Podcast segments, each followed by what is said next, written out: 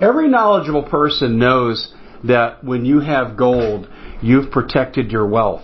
But what if the government one day wanted to confiscate your gold so they can gain total control, knowing that one day the smoke will clear and gold will be perfectly available, and that's happened all throughout history.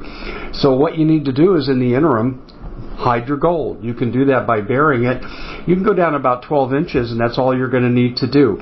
And we have a product that we call buryyourgold.com, and what it does is it goes into a container. You lower it in the ground with a hole you've dug up to 12 inches. It's a 50-year warranty on the device. It only weighs 17 pounds to pull it out of the ground, and you can keep it for safekeeping. And I'll tell you, this is the way to hide your gold, not in false walls but underground will be very, very difficult to detect. To find out more, go to buryyourgold.com. The product is fully guaranteed with a money back guarantee. Hey everybody, Dave Hodges here, host of the Common Sense Show. We are the show that is freeing America one enslaved mind at a time. And uh, we're really, really glad to be with you. And uh, thank you so much for those of you who attended the Tea Party meeting in which uh, ousted Representative Liz Harris and I uh, jointly appeared together. And uh, we're continuing to work on that situation. And just to let you know, I'm kind of being stalked wherever I go now. So uh, we had a couple of interviews disappear on us.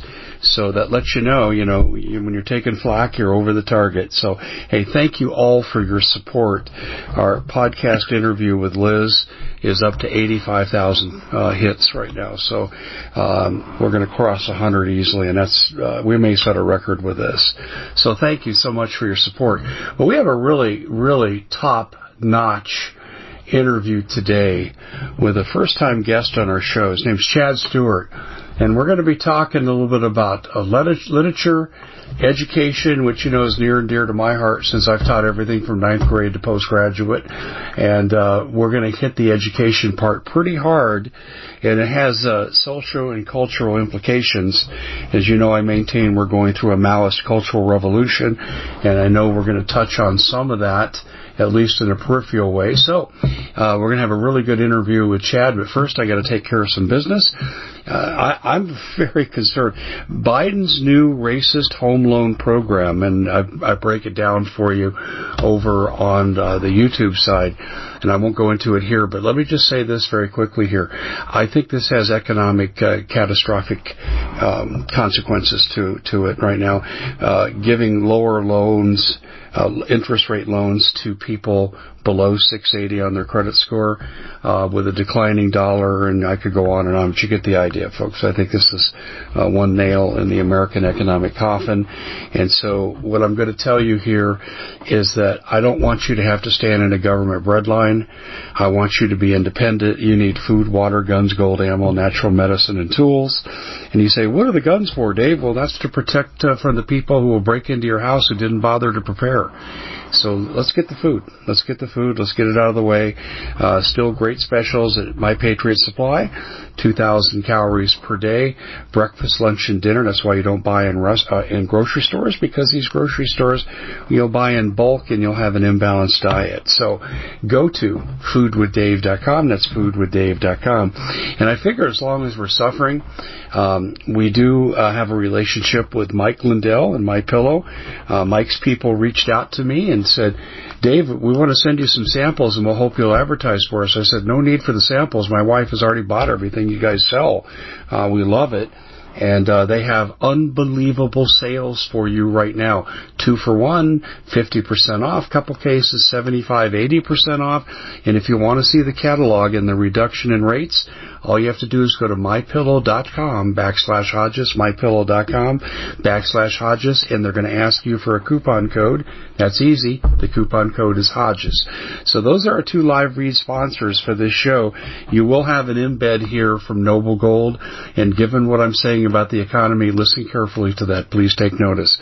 Well, Chad, I want to welcome you to the show. And what I'd like you to do before we jump into these most interesting topics and stuff that you've written, tell uh, the audience a little bit about your background since this is your first time on the show. Sure, and thank you, Dave. I've I've been listening to you for for years. Love your oh, show. Thank you. Great to great to finally be on, and I know I know so much of your history because you're you know you always talk about it. And I remember you mentioned at one point you were going to be uh, when things were really hitting the fan, you were thinking about New Zealand. Was it New Zealand you were going to coach? Was that right? Well, and that then, was years uh, ago. Yeah. And you know what yeah. happened? You know what happened to that? My wife was on board with this. Our son was young at the time. I can't believe it. He was that young because now he's graduating uh, with his undergrad and he's trying to get into law school. Man, the time flies. But anyway, yeah, the New Zealand people. I worked a basketball camp at UCLA very quickly here after I was at University of Indiana, and I was the shooting coach for for part of their summer camps. And uh, someone in New Zealand uh, got thrown my name. They contacted me, and this is just after I had retired. God, this is going back ten years, I think. And just after I had retired, and they said uh, our, under 18 program needs a specialized shooting coach. Could you come down here and make a two year commitment? Well, we thought it would really be a cool thing to do. And and I couldn't believe my wife was so on board with this. And my wife said, "Hey, we'll just get a family member to live here, and uh, we'll have a lot of fun." And I said, "Okay." So I'm starting to go through the process now. When we get to the paperwork from the government, they said, "No, Dave Hodges, he's too radical we can't have him in New Zealand. That's a true story. I remember that. That's yeah, a, no, I remember. That's a true story. So, so cancel culture came to me early. So anyway, and then I, yeah, thanks for thanks for remembering that. But anyway, tell people about your background yeah. a little bit. What what what what have you done, and, and then we'll get into sure. what you've written. So yeah, so I'm originally from Newport Beach, California. Uh, I was back east in uh, Wellesley, Massachusetts for about 16 years. Uh, that's where I did graduate and graduate work. Um, I was a British literature major, European history major, which will probably explain um, about the Britfield series. And I was actually um, I was actually an investment banker uh, over 12 years ago when I got the idea for Britfield and the Lost Crown, what we're going to talk a little bit about today. And um, part of it was I was just I was in a I was kind of in a funk. I, w- I really wanted to do something creative. I was dying to do something creative. I I had writing background. I used to actually write um, movie scripts. That's where I got my training as a writer. And so 12 years ago, I was at this uh, Morgan Stanley uh, we- uh, seminar down in Providence, Rhode Island. Boring. I think it was insurance. And I started to doodle, and I doodled a simple circle, a basket, um, three lines, a boy and a girl, and I wrote the boy and the balloon. And for some reason, that was my moment. and I just started. I just yeah, it's funny, isn't it? It's like it started. No, that, I'm laughing because sometimes those insights of creativity just spur us to do amazing things. Yeah, so I went home that um, that weekend and um, and literally just on one piece of paper, bullet points, I started to outline this whole story. It was about um, Tom and Sarah, two orphans. They're they're stuck at this horrible orphanage up at um, Yorkshire, um, northern England. It's called Wetherley. Tom's been an orphan his whole life. He's been at Wetherley for six years. This is the year he's going to escape but not without his best friend Sarah. And somewhere along the lines, they commandeer a hot air balloon and start flying over England and exploring England. And um, but they're chased relentlessly by the illustrious Detective Gowerstone. And so it's kind of just a fun little story, literally bullet points.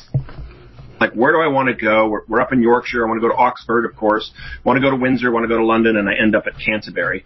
Um, and I sat down, and it literally took me four years and 2,500 hours to write book one from from conception, you know, your idea, your spark, uh, to actually launching book one, which was 384 pages, it took 10 years.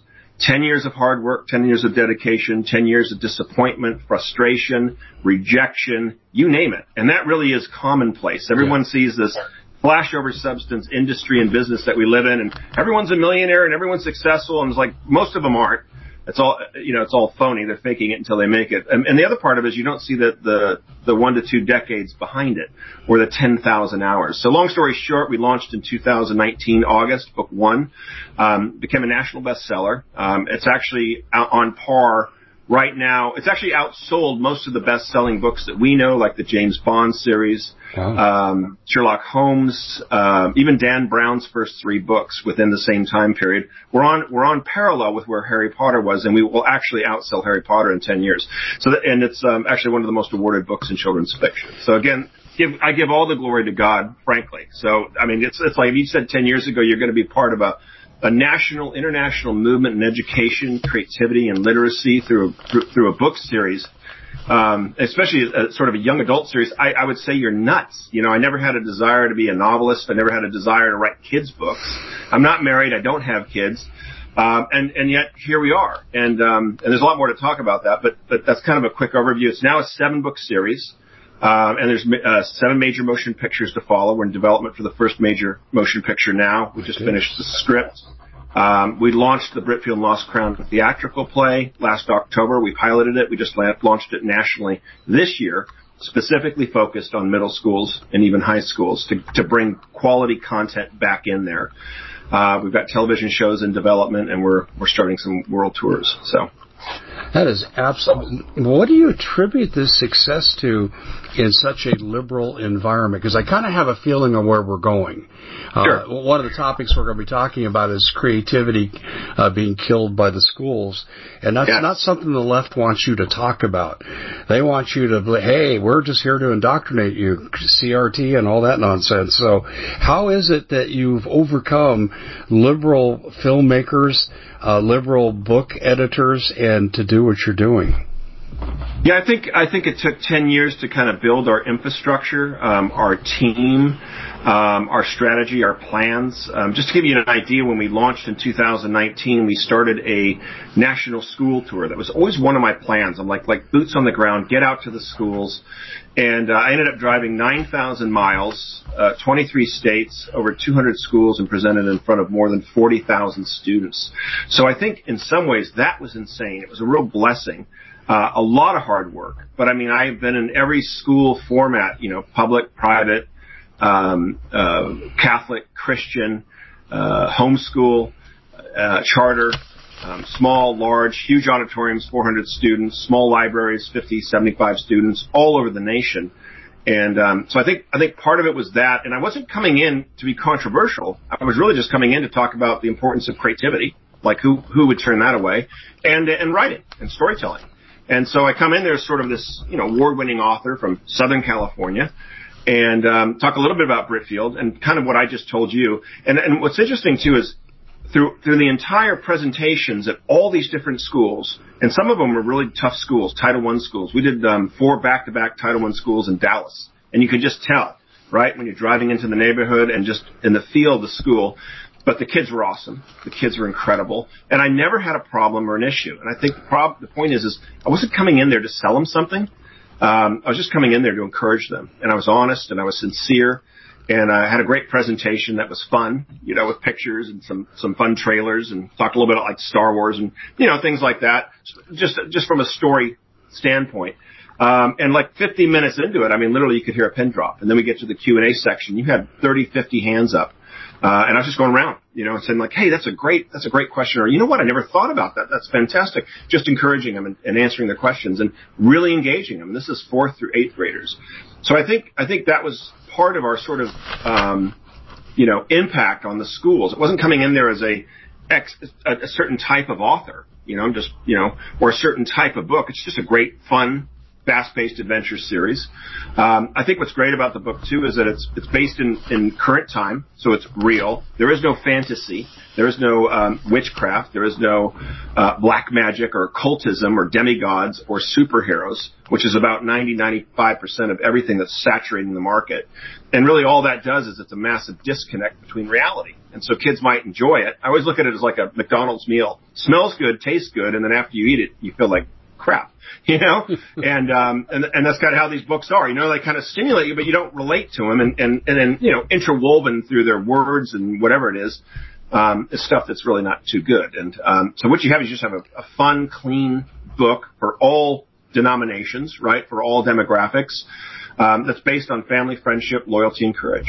Um, as okay. kids reading it, they're learning, yeah, as kids are reading it, they're learning about history, geography, art, architecture, culture, and we're hitting the four C's, creativity, critical thinking, communication, and collaboration. And so that's been the impact. And I'll stop there, but that's been the massive impact.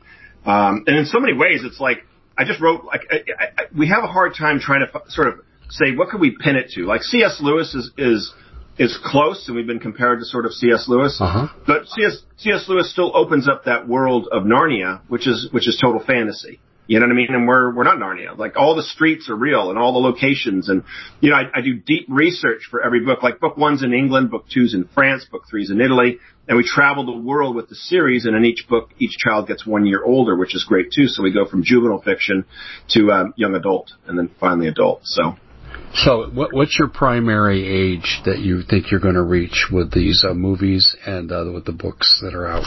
I, we think with the movies, um, we actually just you know from our research, we, we believe that the uh, first Britfield and Lost Crown movie will be one of the most successful films in cinematic history, and we can talk a lot about that. Part of it is you got about an 80% gap in the worldwide for uh, just good, clean content oh, and yes. um, family family friendly fi- films, and that that's a fact. Um, you, you, there is no competition. So if, if, you know, you want to write like great books like that, th- there is no competition. If you want to, if you want to do a movie and you, you're, you're interested in getting that out there, there is no competition. Uh, television programs, you can't have enough good quality content television programs that aren't, aren't off the reservation and aren't peddling this garbage and crap. And so you have this massive, like, I mean, that's why we're selling thousands and thousands of books. We had our first international rights sales in Poland two years ago. We just got our numbers a couple weeks ago from the last quarter of 2022, and it's like thousands and thousands of Britfield and Lost Crown books are selling in Poland. Um, obviously, translate we at the Common Sense Show have a great TV show. We bring in a panel of experts that help people navigate the uncharted waters that we're living in. Because what once was coming is no longer coming. It's already here, and we're getting you the help so you can make better decisions for your future. You can find us at thecommonsenseshow.tv, commercial free, censorship free, and we're getting five star ratings on the world's major platforms. Again, check us out today at thecommonsenseshow.tv. Every knowledgeable person knows that when you have gold, you've protected your wealth. But what if the government one day wanted to confiscate your gold so they can gain total control, knowing that one day the smoke will clear and gold will be perfectly available, and that's happened all throughout history. So what you need to do is in the interim, hide your gold. You can do that by burying it. You can go down about 12 inches, and that's all you're going to need to do. And we have a product that we call buryyourgold.com, and what it does is it goes into a container. You lower it in the ground with a hole you've dug up to 12 inches. It's a 50-year warranty on the device. It only weighs 17 pounds to pull it out of the ground, and you can keep it for safekeeping. And I'll tell you, this is the way to hide your gold, not in false walls but underground will be very, very difficult to detect. To find out more, go to buryyourgold.com. The product is fully guaranteed with a money back guarantee. Did you know that the World Economic Forum now, they, in the last meeting they convened, they actually had a water board there with water experts and they tell us our water's in danger and they have to take control of our water. Does that bother anybody? I'm sure it does. And I begin thinking right now about water safety. And we already know there's lead in the water, chemicals in the water. A lot of it's not safe to drink. But we have the answer for you. It's called the Alexapure Pro Water Filter. It's the best there is, and scientifically they leave nothing to doubt as they publish their research at waterwithdave.com, and it's my choice for water filtration. Gravity powered, it reduces 206 contaminants, it targets heavy metals, fluoride, chlorine, and viruses.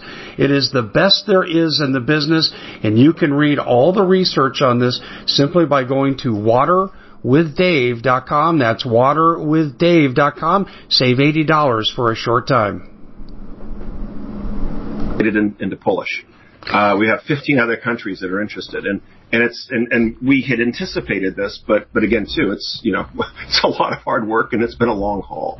Um, okay, but let me let me just say this: if you were on Wall Street and you were being assigned an ESG rating, it would be extremely low for the content you have because it's not woke enough. So let me ask you this: when you travel around and you're speaking to different various levels and types of education outfits, where do you encounter the most opposition? That would definitely be on the um, the public side. Um, a lot of the privates, you know, um, are sort of siloed in a sense, where they, they can they can they can pick their own content, if you will.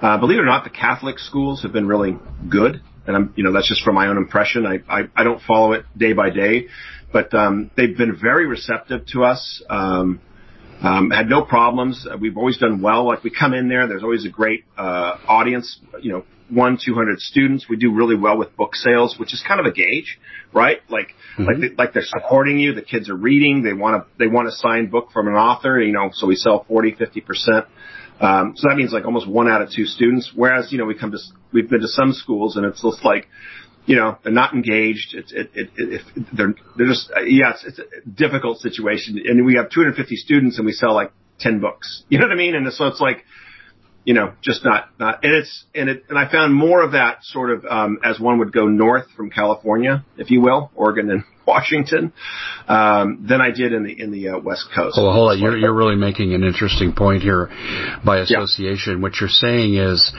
the more liberal the environment, and when you're in a government school, uh, the yeah. less engaged the students tend to be. So along those lines, let me ask you this question. The sure. type of questions you get asked, you mentioned that the students ask you really good questions. How do they differ, let's say, among uh, Christian schools, for example, and uh, government uh, schools in liberal areas? How do the questions differ?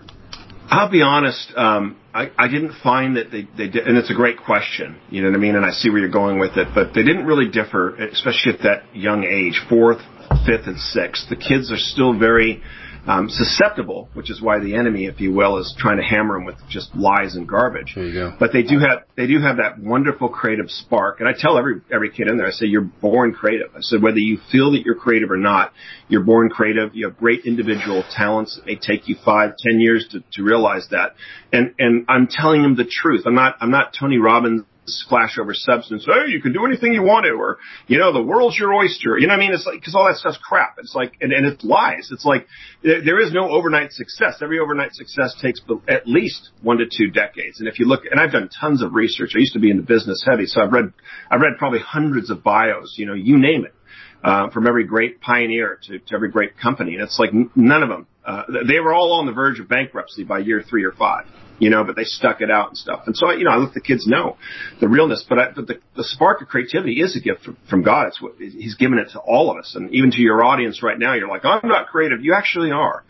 Um, and God gave you that wonder, wonderment of create, creativity. And, and, and I can tell you, Dave, like, I mean, when you're doing something creative is the world stops, right? I mean, it's amazing. It's fun. It's, it's exciting. It's, um, you know, as a writer, it's, it's hard work. It's, it's, it's so rewarding, you know, and that's, that's sort of my vehicle. That's my voice. And for everyone else, it might be something else, but it's like it, it helps with, with, um, stress. It helps with pressure, um, stimulates the mind. We, you know, we don't use the right or left. We're using, we're using the entire brain at all the same time. We don't use 10% of the brain, another one of those false, you know, negatives. Uh, we use our entire brain.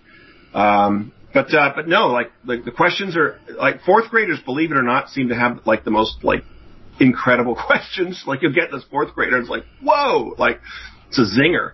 Um, and fifth graders, it's funny though. Like by sixth grade, um, kids start to get a little more toughened up, and then by seventh, it's like they're too cool for school. Um, but uh, but no, I, I really haven't seen a difference from from hardcore Title One public s- schools, uh, Title One schools, to Christian schools to Catholic schools. We, we even presented at a top Muslim school in Dallas to 200 students. And it was interesting when we got that opportunity. And at first I thought, no, you know, I, I don't want to go there. And they're like, well, why wouldn't I want to go there? You know what I mean? Like, like, let me inspire those kids. And it was very interesting too, because you had, you had a hundred boys sitting on, on one side, all dressed in gray, and um, hundred girls sitting on the other side, all dressed in gray. And it was very um, sort of um, static. You know what I mean? And, and sort of um, melancholy. But as the pres- presentation went, the kids were great. They were excited. They were lively, uh, and started answering some great questions coming up to me afterwards and stuff. So I really found across the nation that kids are just amazing at that age. And you would think, because I was at like a top uh, private school up in, in Los Angeles, where a lot of the movie stars send their kids. In fact, I met a couple. And um, we, we, we had 430 students in a huge auditorium with a uh, movie size screen behind me. And, and so I, and I know you've done presentations like, it's like, that was cool, you know, yeah. wireless mic. And I'm like, and I was telling my team, I'm like, okay, from now on, this is our standard, right? Um, to, to, to, you know, like a real rough neighborhood or, or terrible area. I mean, we, we, we made it all the way down to Baton Rouge, Louisiana. We were all the way down to New Orleans.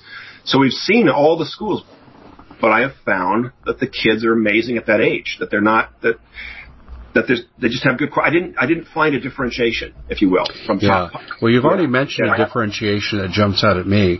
A couple of things here is uh, you talked about the zingers. A lot of them come from fourth graders or nine year olds.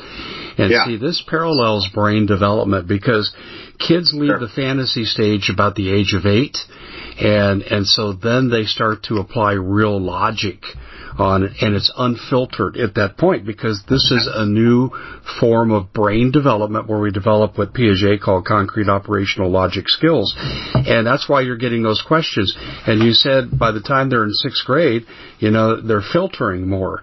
Well, that's society that's society sure. saying, hey, those zingers, well, some of them are inappropriate. And in today's cancel culture environment, uh, that's been exacerbated tremendously. You're really hitting a, uh, uh, shall we say, what we knew know to be true about kids' learning styles by age and they're uh, yeah, that's that's fantastic.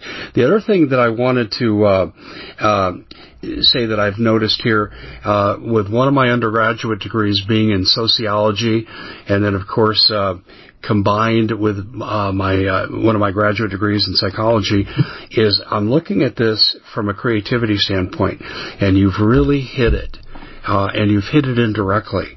Um, that creativity uh, is predestined by freedom. And mm-hmm. the more constrained an environment is, the less creativity you're going to have, which is why I made this statement like 25 years ago. 24 of the 25 microcircuits in computers were invented in the United States. Why? Because we're the most creative society on the face of the earth. That was then. This is now. Are you finding concerns that you have about kids' creativity being blunted at the young ages? Because it's, cer- yeah. it's certainly happening in the universities. Yeah, and let's shift there because um, cause it's interesting too. Like you said, in it, you know, like as I wrote the book, I was just trying to write a fun, fast-paced, exciting story. And there's a great quote by uh, the author Beverly Cleary, and she says, "If you walk into a library or a bookstore and you don't find the story you're looking for, write it." And that's what started with Britfield and Lost Crown, and now the seven book series. And real quick, our youngest reader is is has been seven. Our oldest reader has been 93, and half our reading audience are, are um, adults. 55% of our reading audience are adults. Um, but um, let's talk a little bit about creativity. So that so I wasn't when I wrote this, I wasn't thinking, hey. I'm going to write like a really great book about creativity in a sense, or, or have an indirect impact on creativity, or end up starting like the Britfield Institute, which is our, our nonprofit focused on bringing creativity back into the classroom. But all of that came along the journey, which has been a real blessing. And um, yeah, for for 20 years as a as a nation, we have been in a creativity crisis. And I get that title from um, a wonderful uh, doctor who wrote it. Uh, she's um, she's a professor at um, at uh, William and Mary. She wrote the she wrote the creativity crisis, and she sat there for 20 years um, researching hundreds of thousands of students, and she found that in 10 specific areas every single year for 20 years, children's creativity scores have been going down. Um, and, and so since the 1990s, schools have killed curiosities and passions, narrowed visions, lowered expectations, stifled risk taking, destroyed collaboration, narrowed minds, killed deep thoughts and imagination, forced conformity, and solidified hierarchy. Isn't that interesting? Is that amazing? All yeah by design. Not a single ounce of accident here because um, the cabal, the enemy, whatever you want to call them, don't want kids thinking for themselves. They don't want creativity. They want to kill creativity. What's interesting is this right now, research based completely across the board, creativity is the single most important skill in the world. No, not engineering. No, not mathematics. Not accounting. Not law. Not medicine not a hundred other of those topics, all noble in their profession, uh, but way down the list. Uh, creative applicants are hired five to one, ten to one in many situations. And what's so interesting is all these nut jobs are pushing AI, which they're really just putting the nail in a coffin. Yeah. Think, I love, I love a quote that said the Terminator wasn't a movie, it was a, it was a documentary. it's becoming more true. It's, it's what we yeah, call it's what we but, call here the uh, predictive programming, where you're foretelling yeah. the future through some uh, uh, act of literature or or film producing. Sure. But um, the one thing that's interesting, so so just real quick, as we were talking, you were talking about your son going to law school, and I didn't mean to like um, be negative, but it's uh, uh, in the next five to ten years, this is what AI is going to do to, society. 95% of all accountants uh, will be losing their job because of AI and technology. Um, 40 to 50% of the entire entire um, investment and banking market will be put out of work. Uh, 40% of the legal sector will no longer have a job by 2027 to 2030. 50 to 40 to 50% of all analytical, engineering, and medical jobs will be obsolete in the next five to 10 years because of AI. But the one thing AI cannot replace ever is creativity. Yeah, you, you wonder how far AI can stretch that, um, particularly since AI is really arrived at sentience, and because of that, you have to wonder can they create creativity? But when you create creativity, you're kind of like creating the opposite of it. Yeah. Because it doesn't conform to a paradigm. Yeah, no, I mean, yeah, the whole AI thing comes from, if you will, the other side, um, and it's demonic. Let's be honest. At the end of the day, there is no good side of it, um, and so it cannot be created because if you look at the enemy or, or the devil, the father of lies, um, he he twists and bends, but he does not create. He, he, he doesn't have that ability. He doesn't have that cre- creative ability. He'll, he'll take things, he'll distort them, he'll twist them, he'll copy them, he'll steal them but he cannot create. And I don't think it'll it'll try to. And I know it's writing essays right now, but it's not creating essays. It's writing essays based on other other novelists and other styles. It's creating artwork, but it's a compilation of of other great famous artists. You know what I mean? So it's not creating anything original. Yeah, I totally agree with that. It is not original, but the thing is, it could be superior to human competition because of processing speed and the lack of errors. Sure. No, I mean you're already you're already getting these debates at some universities where they're they're saying, well, you know, maybe we do accept an AI, you know, um, paper or or or essay or or whatever. You know what I mean? And just the the audacity of even having the debate is is ridiculous. You know, and just like the the frog that's being you know boiled. You know, they're starting warm and stuff, and little by little, people accept it and people will, will engage it. But I'm I'm optimistic um, on the creative side, on the human side, and um, and for you know parents and, and teachers and schools to really push creativity, to bring creativity back into the classroom, start doing fun creative exercises, uh, which could get us into the whole educational side of things if you want, can get us into um, uh, really the homeschool movement, which I, I'm fascinated in following. I'll say this real quick, David, and then uh, defer to you. But when I was um, on my tour, it was an amazing experience, kind of a once in a lifetime driving. And uh, what I would do is I'd, I'd be driving for two or three weeks, and then I'd park within a city like Dallas, and then I'd fly back for a weekend, real quick, right, just to get a break and kind of catch up and mail, and then fly back, get my car, and continue tour. Um, and then it was in 2020. March 2020, I was in Memphis, Tennessee, just did four schools back to back, Monday, Tuesday, when um, all this nonsense and false pandemic was happening. And so, so, and I was so excited to be where I was because I, I, I was dying to get to the, the Midwest, right? I wanted to get to, um, to Kentucky. I mean, I was in the heart of Tennessee. I, I wanted to get to Kentucky. I wanted to get to Ohio, Michigan, um, back east, you know, the South. I mean, that was part of the drive getting there. And, um, and all of a sudden all the schools started closing. And so I had to drive back and um and it was hard too because it's like your tail between your legs yeah. you know? It's like it's like driving there's one thing because like every three hours i'm coming into a new town and there's a school and it's fun. Now i'm like just how fast can i get back to san diego right? I mean i'm in the middle of the state.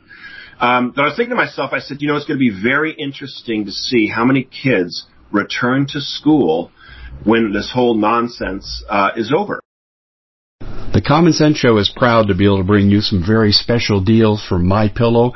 For example, they've got half off My Pillow bed sheets, more than half off their slippers, their sandals, their mattresses, their topper covers, women's lingerie. Uh, they have extremely great products, as you all know. Ladies and gentlemen, right now go to mypillow.com backslash Hodges. Use the coupon code Hodges to take advantage of these great opportunities. Mypillow.com backslash Hodges, coupon code Hodges. And I was asking some colleagues, and they're like, what are you talking about? And I said, what, what percentage do you think it will be?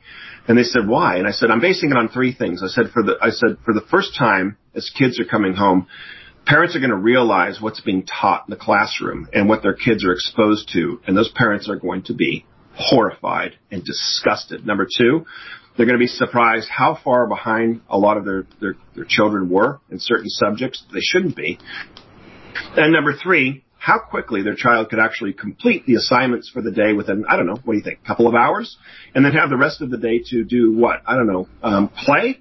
And invent and have fun and read and go to the park and explore and etc. And I was basing it on those three things. And then all of a sudden within 12 to 18 months, I'm getting statistics that 30 to 40% of parents won't be sending their kids back to school. Meanwhile, on the other side, you have a tipping point of the homeschool uh, movement that was that went from 5 million homeschoolers to over 15 million homeschoolers in the last 18 to 24 months and growing. Um, I'm saying that right now we're in an educational reformation, just like Luther uh, back in the 1500s, and I think in many ways we're we're in a um, uh, we're in a homeschool revolution. I, I totally agree with you, but here's my concern on this area, and I support the homeschool revolution because the test scores and the achievement levels far, uh, well, let's put it this way, homeschooling kids far outweigh public school kids often by as much as two or three grade levels. So, um, but here's what happened, sure. here's what happened yeah. in Germany though, Chad. This is really disturbing. Um, I learned from a court case when a German family relocated to the United States because they insisted on homeschooling their kids and they wouldn't obey the German government. The German government actually extradited them and tried the parents and put them in jail because they've outlawed homeschooling. I'm wondering how long it's going to be till the communists running our government right now do the same thing. That's very valid. It's very valid. Um, I, I, tend to be on the optimistic side, if you will, but but I'm um, I'm very aware very aware of what's going on. Um, I, I, follow it. I like to say that I've been awake um, and relearning history for 12 years. Um, your show was one of them. Hot, you know, um, Hagmann was another one. I love uh, Dr. Uh, Ted. Uh, uh, I can't think of his last name. Dr. Ted. Ted Ted Broer. Yeah. No, I'm yeah. sorry, I drifted. You know, and so those guys have all been really great, instrumental in, uh, in yourself too, in, in waking me up. Um, and what's going on. I've done deep research, deep dives. I've gone pretty much as far down the rabbit holes I can, and I think it's interesting. But my calling really is to uh, to inspire and to be part of the solution. Um, but it, it, it's it's interesting. I, I would say this too. In the last two years, there's there's a lot of negative that's happening right now, of course, and there's a lot of negative that came out of this whole whole fake pandemic, which is just mind blowing. Um, but on the other side, we I don't think as a nation we have ever been more awake. And I know it's frustrating because it's not fast enough. But if you're honest with yourself, I don't think there we have there are millions and millions and millions of people now that were never awake two to three years ago mm-hmm. that are awake, not fully awake, but but they're questioning for the first time in their life. You have you have thousands, if not millions, of, of parents that are saying, you know what, I'm done taking taking these stupid vaccines or I'm not going to take the flu vaccine and questioning it. I mean, think of the exposure we've signed. We've, the, the I feel like in some ways, and, and and again, no matter how thin it's sliced, you can look at two sides to anything. But I think I do feel that we're in the last days of Nazi Germany. It's it's intensifying. It, it seems like it's a lost cause in some ways. Most of it is all because of propaganda and media, right? Because uh, it's the only thing you see or read, unless you're searching for alternative, and they've been hammered.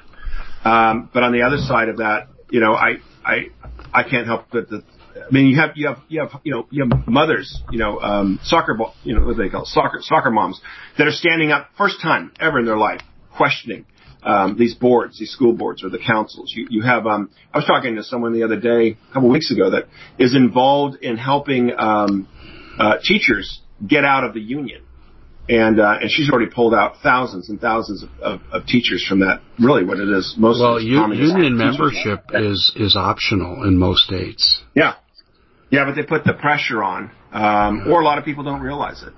Um, but anyway, so so I think on the other side of it, I, I'm, I am seeing a lot of positive things. I'm seeing us as a nation uh, more awake than we've ever been. Um, it's hard because it's it's being countered by what I would I would deem that the, the most indifferent and dumbed down nation in the history of humanity right now. Um, educationally, common sense wise, and creatively, you know, with, with creativity. Um, but I do feel that we're, we're, we're waking up and I do feel it's the last days of Nazi Germany. It's never going to be over because there's always going to be an enemy. But I feel it's a scorched earth policy right now. I mean, they're cornered. Um, they have counters to every counter that we do, of course, and they're very well entrenched. I mean, their, their roots are in everything right? And I know you know that, and it's just like I think we've discovered it. We never know, we never knew the depths of it. It's like, yeah, we get government, we get the big corporations, we get these secret societies, but I mean, it's even local, you know, little local school boards. They make sure the people are there, you know, from the top all the way to the bottom, so they have total control. it was interesting too because I was I was in Wellesley, Massachusetts, uh, almost 13, 14 years ago, and they had like you know a simple newspaper, uh, like the Wellesley Gazette or something. You know, and Wellesley's pretty good. You know, it's like 30, 20, 25, 30,000 you know residents, and you know I had a I had a architectural and development company at the time, and I'd advertise in the and I and I remember when all of a sudden it, it was bought out by I think it was, at the time it was Hearst Corporation. I'm like, what in the world is is Hearst uh, buying this tiny little nothing newspaper, right? And this is before I was awake. And I didn't realize that they were, it didn't matter for them. They were buying up every single ounce of any other kind of resource of media. So no one could ever get the truth and everything was controlled. Um, well, they had, so they had a purpose that. that was subject specific. I've seen the same thing with regard to the Trans-Texas corridor, where they, uh, uh, the globalists who wanted to build an international corridor and basically take over the interstate in Texas, they brought in McClatchy, which was an Australian firm, to buy up media in advance of the eminent domains. Hmm. So I've seen I've seen this before, so that makes perfect sense, and I guarantee you, there was a subject specific area that they were concerned about, or they wouldn't have made the purchase. Yeah, yeah, and it's funny too. I didn't mean to go off topic there. I just I sort of go down that rabbit hole, but I and I didn't know what I know now, but I just it just struck me as being very odd. You know what I mean? I'm like, what are they doing, buying up these little nickel and dime things? And it was just they want it all. They they want absolute control. They don't want some local journalist in Wellesley writing a different piece to something that they're trying to push, you know what I mean, or whatever it is. They want it controlled from top to bottom. I guess I was talking about, you know, the sort of matrix, if you will, that we we live in. But I do think that people are awakening um, at a very rapid pace. I do think that um, I think there's a lot of good, and I think I think on the educational component we can bring come back full circle to that.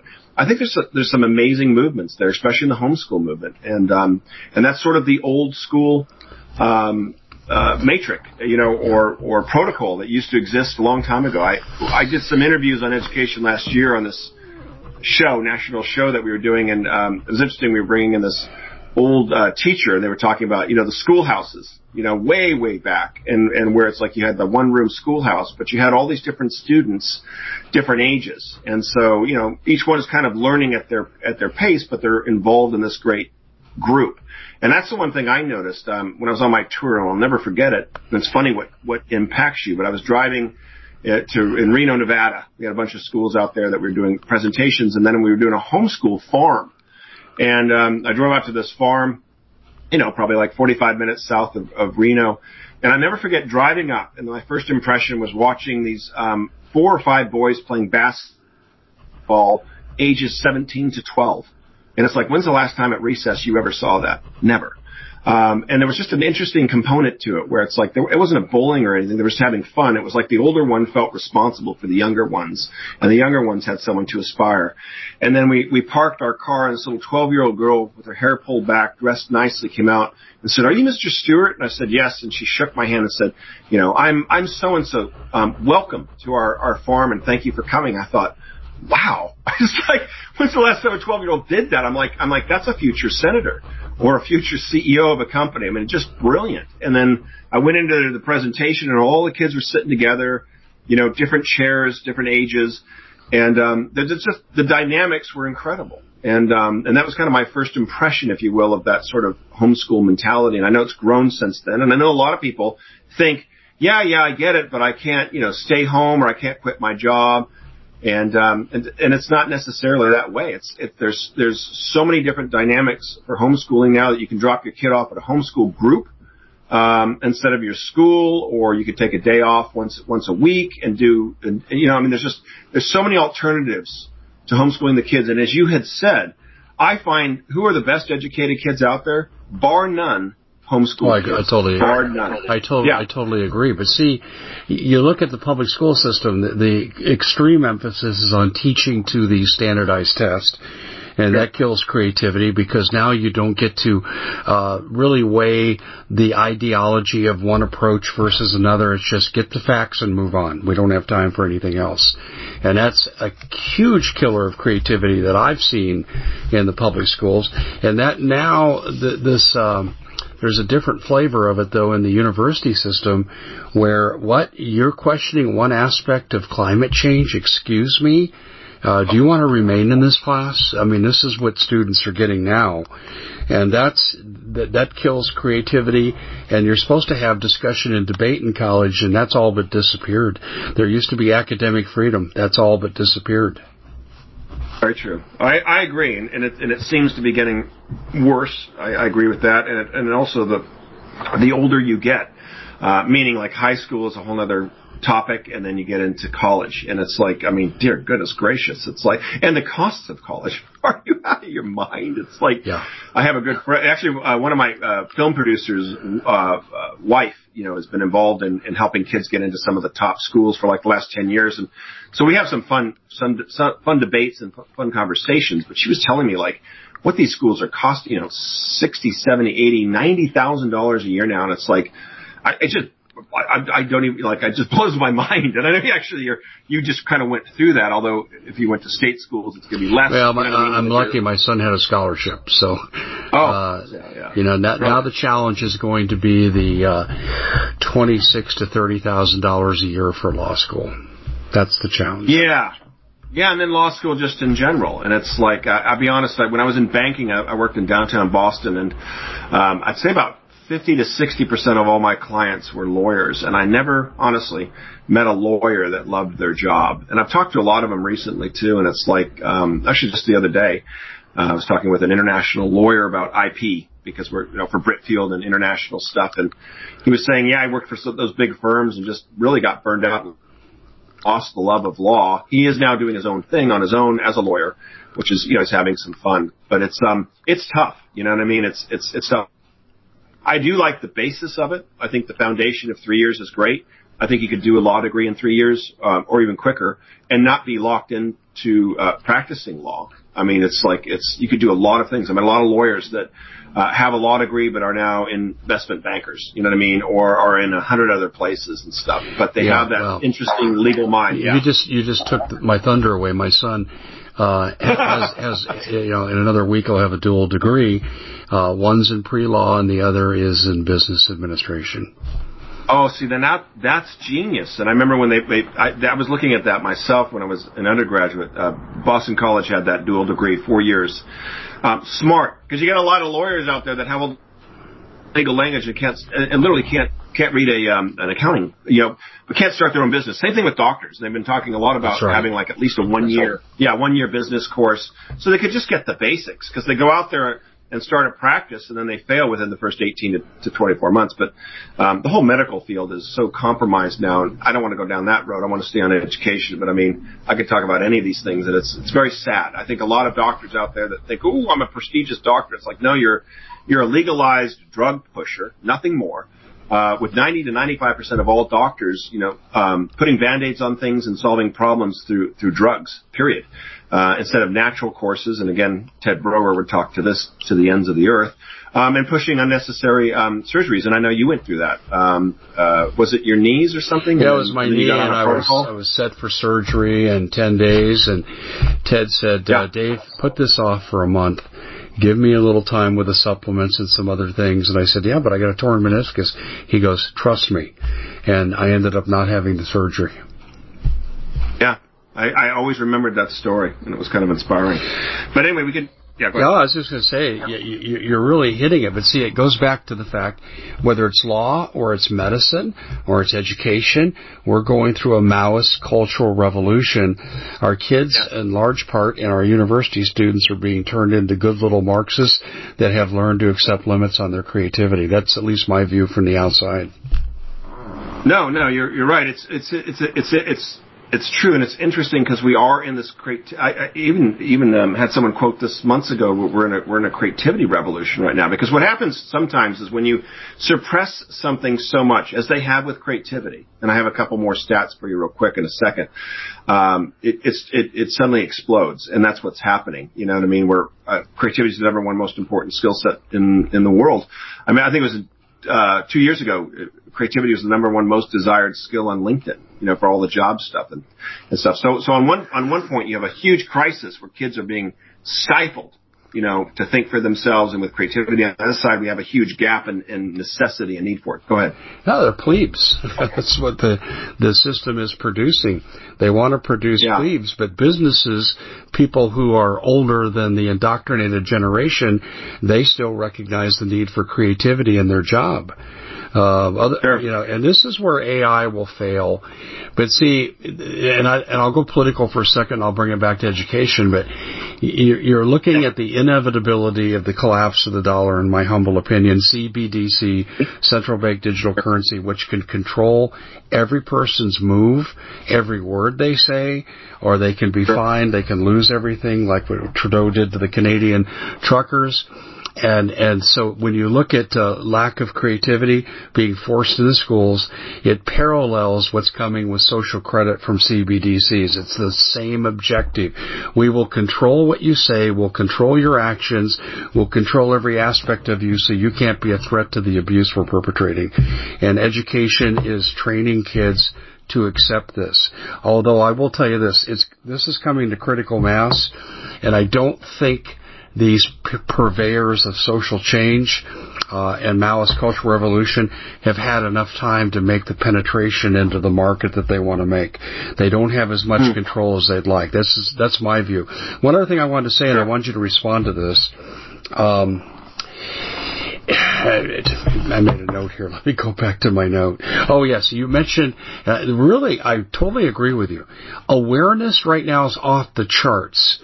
But unless the awareness translates into action, it doesn't do much good. Now, I am seeing some uh, evidence of action, and but it's on a narrow focus. In other words, parents will go to school board meetings and raise hell over their kids because they have a vested interest, but they don't seem to connect that to the overall attack upon our culture. Yeah, but a lot of them are also pulling their students, out, their kids out of it. It's it's a radical change. I mean, we're we're looking at millions of students yeah. that are no longer in in the in the institutional system. That's that's pretty radical. That's pretty awesome. Um, there's over a thousand charter schools. Not that charter schools are the end all, but they're they're a beginning. They're better. There's over a they're thousand better. charters. Yeah, yeah, there's a thousand char- over a thousand charter schools in California. It's like, what does that tell you? It's like the system really is is dying. It's going to always fight and cling on to the last. That's why I said last days of, of Nazi Germany. I mean, Hitler will Hitler will burn down his own towns so no one else can have them or use them. He'll kill his own people so no one else can can can get to them. You know what I mean? It's like that's what you're seeing. I mean, they'll they'll kill to the only way to get rid of termites in your house is to exterminate it. So I've said it. You know, uh, you don't, you don't, you don't. I don't have to get legal action um, from the courts to exterminate termites in my house. Uh, but these termites will, will keep eating and, and, and digging until they're physically removed. You know what I mean? It's just like, but anyway, that's another story. Um, but no, I totally agree. Well, let's shift back to your series that you're creating yeah. now. Okay, so h- how available to the public? I, I know you've talked about where things are going. So right now, today, in April of 2023, how available is your information to the public? Oh, it's it's very available. Um, you know, we're on over 80 different platforms. Um, obviously, Amazon's the um, uh, the um, large platform. I mean, it's got its good parts and its bad parts, but I mean, at the end of the day, it's it's it is kind of the new bookstore in the sense that I'm available all over the world. I mean, we're selling books like in Japan, we're selling books in India. How cool is that? Like um, like places that were physically not even there yet as far as um, international rights. I've got a wonderful international rights lawyer um, that's been with me for a couple of years. She's 30 years into the business. We were just at the London Book Fair.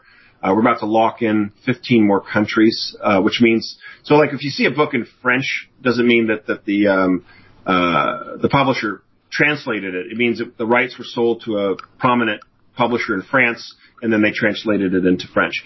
Um, and so Poland was our first. We've got 15 other countries. So we're, we're in a, we're in a lot of bookstores. We're, we're in over thousands of schools right now, believe it or not. Um, we have a partnership with um, one of the largest school retailers in the nation. Just had a conversation with them two days ago. That's already purchased over 30,000 Britfield books, and um, and they picked it as their number one middle school book uh, to get into schools. And so they're in 55,000 schools. That's that's half of the schools in the entire nation. And they picked Britfield as their as their lead book. In fact, I just um, talked to them a couple days ago, and and we we got they have a new board now. right, that that uh, has to vote on the books. Before it was sort of um, the guy I was working with could make the call. We've been totally approved by the board, and um, and they love Britfield, and a lot of Newbery Award books, and a lot of best-selling, huge, major publishers um, got turned down and rejected. So so that's exciting. So little by little, like we're getting thousands and thousands of books into schools. That's always been our beachhead. We're about to sign a deal with a major um, book, book uh, distributor that will get us into you know the rest of all the libraries and all the other retail and stuff. We've just been very smart, slow strategic. Um, I look, I, I had a I had a visualization, if if you, if you will, the other day of like, because it's like it's like you don't see a lot on the surface right now, but our roots are going really, really, really deep, um, and then all of a sudden, boom, the thing will just shoot up and, and explode. And so I think I think everything with Britfield and Lost Crown, the Britfield series, it's been a soft launch for the last four years. Um, I think this is our year for, for a major launch. And really, Dave, everything we've talked about today, this is simply what, this is my voice. This is my vehicle. This is what I'm doing. This is what I'm trying to do. Yeah, I'm sorry. And uh, it's boots on the ground. It's yeah. it's it's offering an alternative. Chad, you're breaking up. You're just okay. a little bit here. I was, I was gonna say I'm offering an alternative. Yeah, you're you're breaking up just a little bit. I got the All last right. part there, but I wanted to um, I wanted to get this in here too because I think it's really important. You've been able to do this. I mean, some of what you've said sounds like you could be writing script for me when I talk about education. Yeah. Okay, but and and let's put it this way: uh, uh, the mainstream media is not my fan. So w- what you seem to have been able to do is to uh, encapsulate your material in such a way that you're not setting off the alarms for the societal censors. Absolutely, yeah. Uh, call it call it stealth education, stealth movement. Really, um, not like I'm giving away any trade secret, but it's like um, it's just good content, and we're not offensive per se. But what, what we're really doing is we're offering a natural alternative. We're really the opposite of Harry Potter, but we have the same thrill and excitement. I've had so many um, kids say, you know, like, uh, and again, too, so much of that splash over substance. You question all the numbers. Um, the first Harry Potter book sold over 120 million books, and the entire series has sold over um, 600 million books worldwide. Uh, whether it was a single author or multiple authors, um, I would bring that into question. I think it's a Tavistock Institute um, program, frankly, to bring no, witchcraft and, and black. You think you're going to get away with saying that? That's funny. Uh, I agree with you. No, listen. Um, yeah. There were two authors. I got to tell this quickly because we're almost out of time. Uh, yeah. The author of the Hunger Games had never written anything yes. before except for Child. She's on my list. Yeah. Collins too. Interesting name. And isn't she from? Oh, what was that shooting? That that that that the CIA town where the great shooting happened. Sandy Hook. Yeah, that's yeah. where she's from. And then, and then the other thing, there was a lady who wrote a book called Among the Hidden. My son read this in the fifth grade, and it was Chinese propaganda for one one child policy and so forth and environmentalism. Mm. And I'm looking at this, and I said, man, this is really out there. And but it opened an avenue for me to talk about my son about the true story, so I didn't mind. But the thing is, I researched this woman.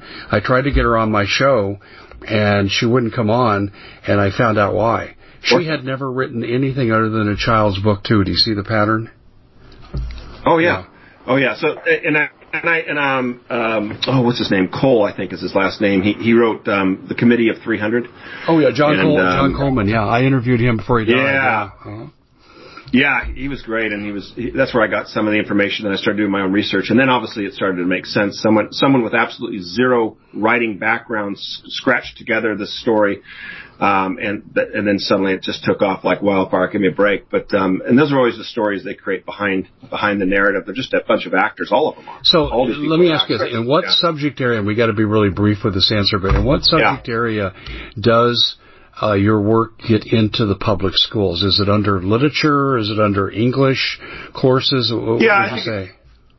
Well, it's interesting too because, like, for Britfield Lost Crown, um, it's a 384-page book. Uh, it's got five maps in the front of it, which is kind of exciting. We've got a wonderful Britfield.com website award-winning website with over 400 wow. pictures of England, of England, uh, interactive maps, over 100 um, pages of information. So the, the, website was designed to complement the book. And we also have an 83-page study guide for book one. So it wasn't just about selling the book or getting the book into the classrooms or the library. Britfield Lost Crown is now being taught at hundreds of schools across the nation. Uh, and I get feedback from, from librarians all the time. It's having a huge impact on literacy. Wow. So 14, 15 year old reluctant readers, you know, the librarian just know, like number one, they can't keep Britfield on the shelf. And then they see someone that doesn't want to read and says, you know what, try Britfield. And they say like two, three days later, he comes back and says, loved it because you have book two. He's like, that's the first book he's ever read from cover to cover.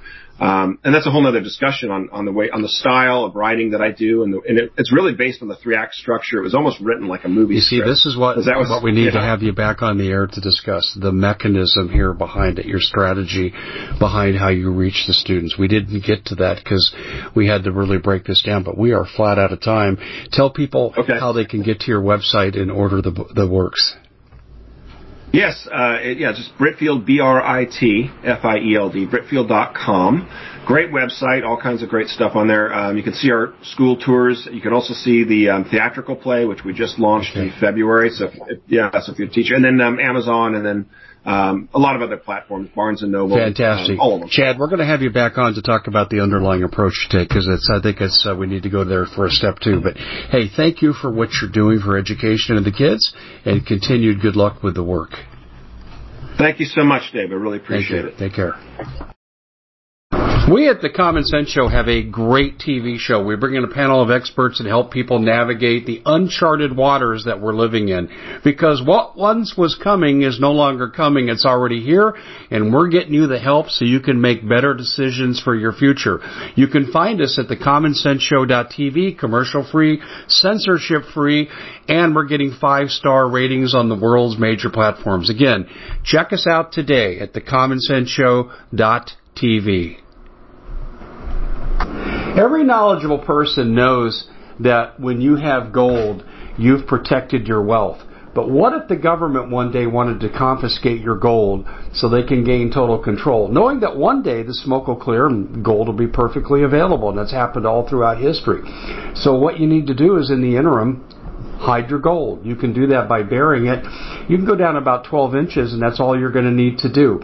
And we have a product that we call buryyourgold.com, and what it does is it goes into a container. You lower it in the ground with a hole you've dug up to 12 inches.